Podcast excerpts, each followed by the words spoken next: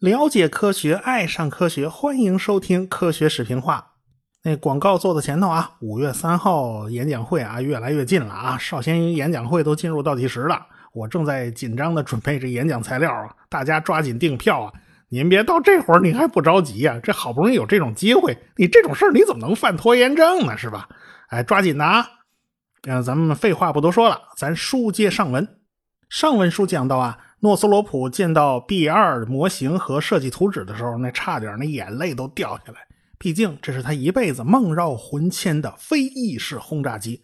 要知道，这辈子他基本上就是跟飞翼结缘呐。尽管他这公司啊也设计过很多常规的飞机，但是嗯，这些飞机跟他这创始人的关系不大啊。他搞的几种型号几乎全都是飞翼，所以他才说了那句让人感动的话呀。他明白了上帝为什么让他多活了二十五年，就是为了让他看到这梦想成真的这一天呢。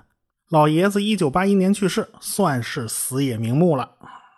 第二轰炸机作为一个秘密项目，是被掩盖了很多年的。到了1988年，实在是藏不住了，这才向大家公开。但是发布会上只让大家从正前方去看这架飞机，后边就不让大家看，因为对喷管的隐身化处理以及如何操控这架非翼式轰炸机的秘密，全都在后边呢。啊，哪知道啊，这个军方千算万算，漏算了头顶上。加州帕姆代尔上空的空域，它并没有被关闭啊！要知道，美国人可是喜欢开私人小飞机的哟。这塞斯纳这种小飞机有很多哟。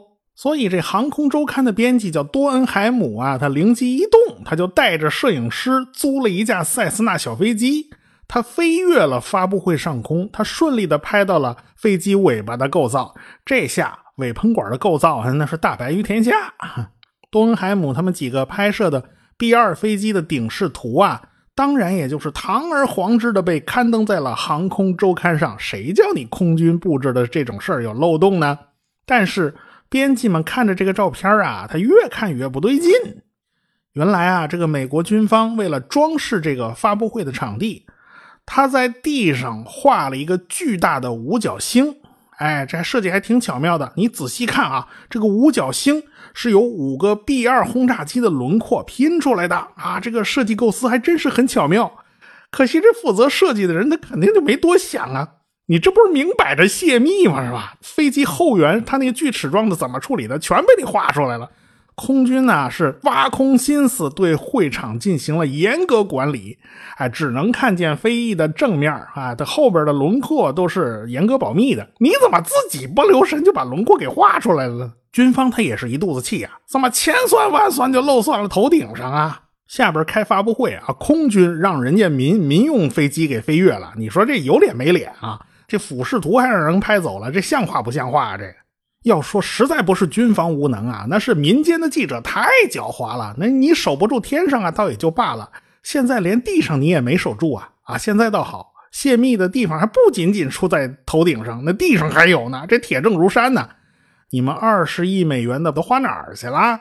其实这不能赖军方，因为 B 二啊是个灰色项目，而 F 幺幺七呢是个黑色项目。黑色项目就是说，在预算表里你都看不到这一项钱呢，要么是被分摊到其他项目里面隐藏的，要么干脆就合并在某个项目之内啊。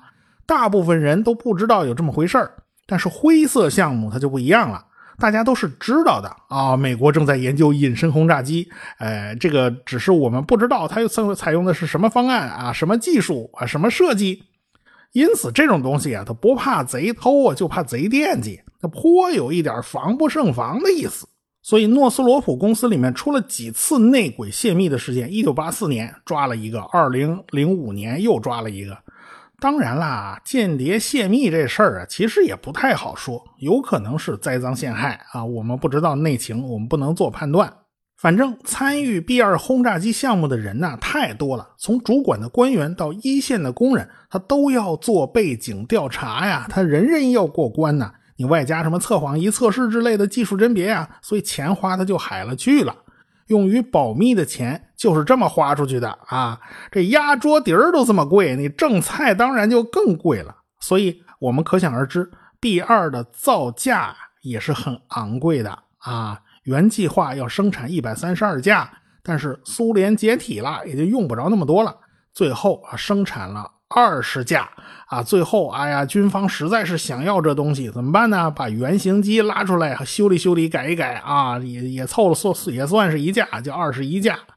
就这样，B 二轰炸机的单价呢更是往上涨。美国尖端武器越来越贵，它是个大趋势。美国的航空企业它是越来越少。哎，诺斯罗普和格鲁门合并了，叫诺诺格嘛。洛克希德马丁啊也合并了，就洛马嘛。波音后来把麦道吃了嘛。所以美国大的飞机集团就剩下这三家了，绝对是巨头的高度垄断呢。第二呢，是现在的大型飞机之中隐身性能最好的一个。首先，飞翼布局本身就赚便宜，即使有反射，也是极少有电磁波沿着原路返回的啊，大部分都被反射到别的地方去了。第二，所有的机翼边缘都是彼此平行的，即使是某些边条产生了共振，反射的无线电波也会集中在四个方向上啊，被敌人接收到的概率极低极低，即便是 F 幺幺七，它也是做不到这么极端的。工程师们就发现了啊，金属腔体都会产生强烈反射，首当其冲的就是飞机的进气道啊。飞机的喷气发动机，你总要进气儿吧？你不可能把进气道堵上吗？F 幺幺七采用的是金属栅格的办法，电磁波的波长假如远大于格子的尺寸，那它就钻不过去。这金属栅格啊，就相当于一块金属板，就相当于一面墙。但是气流穿过金属栅格呢，却是可以的。但是穿过这个金属栅格，损失也是蛮厉害的，进气效率太低了。所以现在一般都不这么做了。B 二的进气道它拐了一个 S 型的弯儿啊，从外边你想看到发动机叶片呢，那是看不到的。哎，无线电波照进了进气道以后，在内部来回反射，被锡箔材料逐渐吸收啊，想再出来那可就难了。所以它的反射是非常小的。为了保险起见，这个进气道是放在机翼上边后背上背着，这样地面的雷达根本就不可能看到，被发现的概率呢更小了。当然啦，它尾喷口也得拐一个 S 弯哦，就是为了防止无线电波反射，同时也把那高温的屁股给藏在机身里边藏起来了嘛，这就避免了红外信号的辐射。作为军迷啊，关注军事科技的可能都懂，但是不熟悉的人可能怎么也想不到啊。还有一个强烈的反射源呢，就是驾驶员的这个座舱。这个座舱恰好是破坏了飞机的电磁外形的。但是你总不能不要座舱啊，那怎么办呢？那就得在座舱盖上镀上一层金属薄膜。这样的话呢，无线电进不来，但是光可以进来。哎，用这个办法把这个问题也解决了。还剩下一个腔体，对于 B 二这种飞机来讲呢，不是太重要，但是对于后来的隐身战斗机那就非常重要了。飞机机头那个雷达呀，它也是一个强烈的反射源，哎，要想办法做成我的电磁波能发射出来，但是你的电磁波打过来，我不能反射回去，哎，这就是雷达设计、安装以及雷达罩设计上，呃，都要下功夫，这都是高科技哎。B 二的气动外形和当年的 YB 四十九是完全一样的，都是飞翼布局。当年 YB 四十九碰上的麻烦，这 B 二啊，它全都会碰到。B 二本身是不稳定的，我们叠一架纸飞机啊，扔出去啊，假如技术好的话呢，纸飞机是可以平稳飞行的，尽管没有任何人去操控它，这就是稳定的气动布局，天生就是稳的。但是 B 二这种飞翼布局，它是不稳定的。需要靠电子计算机噼里啪啦的不断摆动舵片来时时刻刻调整自己的状态。其实我们可能就没有想到过啊，我们人的直立行走本身它也是不稳定的。我们这个两足动物啊，就是靠动态调整来保持平衡的。哎，就要靠我们的小脑和全身肌肉里面的传感器来协同配合完成姿态调整工作。所以体操运动员呐，跳水运动员呐。要完成精彩的动作，其实那简直是自动控制技术的巅峰啊！哎，我所以，我们人类自己也能感受到这种动态调整是怎么一回事儿。B 二就是一种不稳定的飞机啊，它也要靠动态调整来保持自己的稳定。当年的 YB 四十九呢，当然就搞不定这一切吧，哎，因为当时还没有计算机来负责自动操控呢。为了保证可靠性，B 二采用了四余度电传操纵系统，说白了就是四台计算机啊，留下一台做备份，你先一边歇着啊。现在这种情况应该怎么处理？靠三台计算机举手表决，万一某一台计算机老是跟别人不一样啊，它老出错，那就让替补的顶上来顶班总而言之，就是为了防止出错。B 二的造价很贵。维护费用也很贵，它必须住在那个带空调的大机堡里面啊，它体积还大，尺寸还大啊，你这机堡小了还不行。隐身涂层啊也非常娇贵，在湿度大的地方，隐身效果还打折扣。因此呢，B 二啊常驻怀特曼空军基地，去哪儿执行任务都是从这儿出发的啊。不用空中加油的话呢，航程一万二啊，加油的话呢一万六啊，距离非常远。当年轰炸我国驻南联盟大使馆的啊，这都在在南欧了啊，也是从美国本土怀特曼空军基地起飞，啊，这飞了这老远呢，就就跑过来炸馆啊，在海外能够满足驻扎 B 二的地方呢也很少，这毕竟是美国手里的国之重器啊，到现在还没有哪国有和 B 二能够并驾齐驱的隐身战略轰炸机。如今呢，飞翼布局的无人机越来越多。毕竟啊，阻力小，升力大啊，飞控虽然很麻烦，但是计算机强大的今天已经不是问题了。哎，只要不是需要翻跟头、打滚的那种啊，玩格斗、玩空战的飞翼，还是基本上都能胜任的。比如说被伊朗活捉的那个 RQ 幺七零，它就是飞翼布局的。我国飞翼布局的无人机也出了好几款了啊！我国干啥都能把啥给弄成白菜价。现在呢，坊间流传的消息，我国的隐身轰炸机也可能是飞翼布局的。反正我们是摸着石头过河嘛，准确的说是摸着美帝过河嘛。哎，别着急啊，说不定这轰炸机过几年就亮相了啊！好了，这歪楼扯太远了啊，我们还是尽量按照历史发展的顺序来讲。美国的卡特总统啊。在竞选的时候，不敌竞争对手里根，在总统竞选之中输掉了，他没能取得连任。美国历史上不能连任的总统好像也不是那么多。中国人呢，对这位卡特总统印象很不错哦，因为中美建交就是在他的任内完成的。卡特总统啊，是美国总统之中比较少的工程师出身的人，他当年在海军是核工程师，是核反应堆的专家。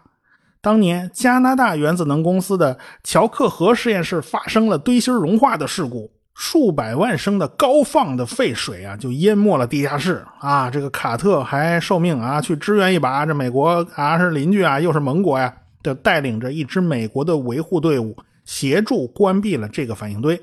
他还穿着防护服，深入到了反应堆内部去拆解这个堆芯哎，所以这种事儿他是有经验的。等出来以后呢，这医生啊还对这批人呐观察了好久啊，所以卡特也算是参与了核医学的研究工作，尽管具体分工啊是被人研究啊。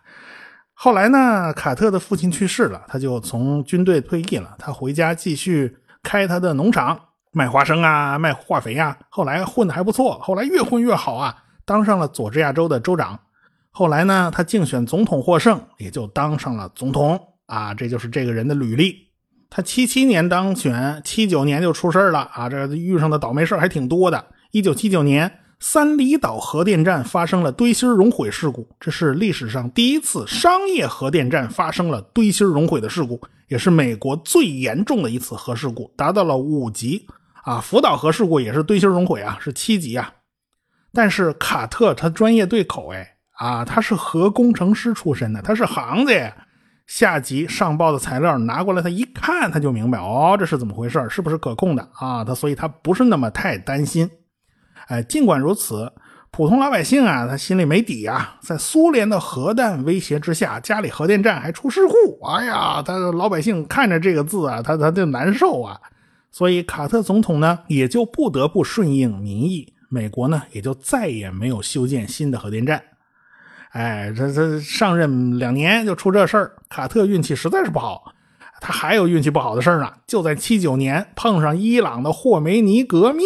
哎呀，这个伊朗原来是美国的盟国呀，跟美国好的不要不要的啊。这个现在啊，说翻脸就翻脸了啊，友谊的小船说翻就翻呐。这群情激愤的伊朗年轻人就冲进了美国大使馆，把里边的工作人员都给扣押了，当人质了。你卡特作为总统，总要派去派人去营救啊。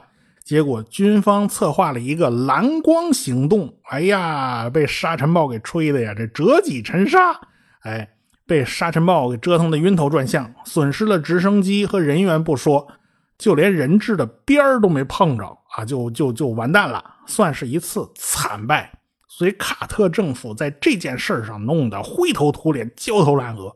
他只能私底下找各种渠道和伊朗那边交涉。这双方已经撕破脸了，那哪有那么容易？所以就这事儿就被竞争对手里根死揪着不放。呃，到卡特任期的最后一天，被伊朗扣押的美国人都被放出来了。但是啊，这个黄花菜都凉了呀，这大选早已经就尘埃落定了呀，卡特输了呀，于是他就回家抱孙子去了。如今老头啊，这还活着呢，已经九十四了啊。川普前几天还跟他通电话来着啊。卡特自己后来透露了啊，他跟川普说的那些话，就是美国建国二百四十二年以来啊，只有十六年没打过仗啊，这个美国才是世界上最好战的国家。美国后来啊，在战争上花了有三万亿美元了。要是这笔钱放到别处啊，比如说修修基础设施啊，你修个高铁啥的，那得起多大作用啊！你叫这三万多亿打水漂了，你说这老头是明白人吧？是吧？可惜啊，他们当不了总统了呀。但是你想想看呢，这个美国他从来就不缺鹰派啊，这美国人怎么可能不打仗啊？当年那个罗纳德·里根啊，他就是个典型的鹰派。大家以为啊，这个里根呢，不就是个二流演员吗？啊，不是特别红啊，你不是老演 B 级片吗？啊，就好不容易有一次好点的机会啊，演北非谍影《卡萨布兰卡》啊，那个后来呢，你被人替替下去了啊，他没演成啊，就这么个人。其实啊啊，他演戏不并不是最好的人，常年都是当美国演员协会主席的。演员协会听着这名字挺低调的啊，那也分是什么演员是吧？你好莱坞的影星哪个是穷人呢？对不对？协会的成员里边，他有这么一大帮人啊。这里根其实就是这一群财主的头啊，而且他负责跟政客们打交道啊，这都是常事啊。所以一来二去就混熟了，他就往政界发展。他后来竞选加州州长成功，干州长干了八年啊。所以他跟川普这种政治素人呢，他不是一码事儿啊，他人家是经过历练的。像爱德华·泰勒呢，也常年都在加州工作，利弗摩尔实验室就在加州啊啊，因此呢，他俩呢早就认识。尽管当年啊，杰森科学家小组是做过评估的，拦截来袭的导弹呢，技术上难度太大了，但是。爱德华·泰勒啊，他坚决支持研发导弹防御系统。这家伙恨死俄国人了，凡是跟俄国人作对的事儿，他肯定少不了他。所以呢，他一有机会就向里根进言啊，你你很行，我很看好你。你将来要是当了总统，一定要跟俄国人死磕啊！咱们一定要结束这种你有狼牙棒，我有天灵盖的局面啊！所以，一九八零年，泰勒就在到处吹风啊，这个风还吹得还挺大。不光是他在吹这个风，无独有偶，前任的国防情报局的局长叫丹尼尔·格雷厄姆，在退休以后，他也组织了一个智库，开始研究高边疆这个概念。经过了七个月的研究啊，他于1982年提出了高边疆研究报告。他第一次较为系统的提出了开拓和利用宇宙空间的总构想。使这个构想成了一种包括军事技术、政治、经济等各项战略内容的总体战略。啊，正像格雷厄姆自己强调的，高边疆不仅仅是一个军事策略哦，它还是处理美国和美国盟国当时的经济、政治愿望以及安全需要的一项真正的国家战略。由此，以高边疆战略为代表的新战略理论呢，对世界产生了巨大的影响。对我们中国的影响也是很大的呀，所以呢，有各方面的人吹风，有各方面的人造势。在一九八三年的三月二十三号晚上，里根啊向全国发表了电视讲话。他表示，苏联的战略核威胁能力已经超过美国了，而且他还说，我们美国的核威慑啊实在是弱爆了，比他们差得太远啊，我们吓唬不住他们啊。如果苏联先发动核攻击，美国虽然有反击的能力，但最后的结果一定是两败俱伤的，这怎么能行呢？话锋一转，里根开始提出解决方案了。他要实施战略防御计划，美国要利用在外太空技术上的优势，研制所谓的超级太空武器。这样，苏联的导弹在进攻的时候就能进行层层的拦截，在运载核弹头的弹道导弹到达之前呢，提前把它们拦截并且摧毁。在演讲的结尾啊，里根总统还不忘心系全球，希望这项计划能改变人类历史的进程。哎，他是这么说的，他真的做到了。这个计划太庞大了，所以需要建立好几个专门的机构和部门去管理。在对口的各个机构建立之前，由国防部的达帕负责这个系统的策划。哎，所以这事儿又落到达帕的头上了啊！你不出头，谁出头啊？不，你不就是干这个的吗？这个计划简称 SDI 啊。这个爱德华·肯尼迪作为政敌啊，他当然对这个里根总统的 SDI 计划没什么好印象。他就说了：“哎呀，这个防御计划就像电影《星球大战》一样，是幻想罢了。”哎，于是呢，这个名字他就不胫而走了，也就成了这个计划的非正式的名称。大家都管里根的这个弹道导弹防御计划为“星球大战计划”。这个拦截系统由天基侦察卫星和天基反导弹卫星组成第一道防线，探查到对方的导弹发射是一切防御的起点。所以呢，下面分四个步骤：苏联导弹刚刚发射就被美国的常规弹头和定向能武器给拦截了啊！这就是所谓的起飞段拦截，这是善莫大焉，最好的。哎，假如啊，苏联的导弹没拦住啊，穿过大气层了，这弹头都已经分离了，那么就由地面或者海上的激光武器进行拦截。假如前两道防线都没拦住啊，这个弹头要再入大气层之前。咱就再拦他一次，用天基定向能武器和地面的激光武器来拦截。假如这前三道防线都没拦住，那就只能靠末段啊，依靠反导导弹和动能拦截器去拦截了，或者依靠激光和定向能武器也可以。经过上述四道防线的拦截，就可以保证拦截掉百分之九十九的来袭导弹。这都是被动防御的部门。主动出击的部门啊，除了啊拿核弹还击，你敢拿核弹打我，我还不还击吗？还有一条，需要用反卫星武器啊，把苏联打成聋子和瞎子。因此，星球大战计划实际上是两个独立的部分：导弹防御和反卫星。啊，这各种啊新式导弹呢，这根本就引不起公众的兴趣啊。倒是各种粒子束武器以及激光武器啊，在公众之中呢反响强烈啊！一九八三年呢，老百姓刚看完卢卡斯的《星球大战》呢，这年上映的是啊这《绝地归来》啊！哎呀，那个热乎劲儿还没过去呢，满脑子都是太空里面啾啾啾啾发射激光啊，拿激光剑拼呐，摘带武士啊！所以说，里根执政时时期啊，就基本上就贯彻这个星球大战计划啊。这个里根之后呢，这个计划也一直在延续。后来呢，根据中情局泄露的一些报告内容，有人呢据此就写了一本书，说星球大战计划是个大骗局啊，从头开始就是，就是为了忽悠苏联的。你看，苏联果果然被忽悠瘸了，呃，果然苏联被忽悠解体了。那么，这个星球大战计划。到底是真的呢，还是假的呢？呃，咱们下次再说。学声音。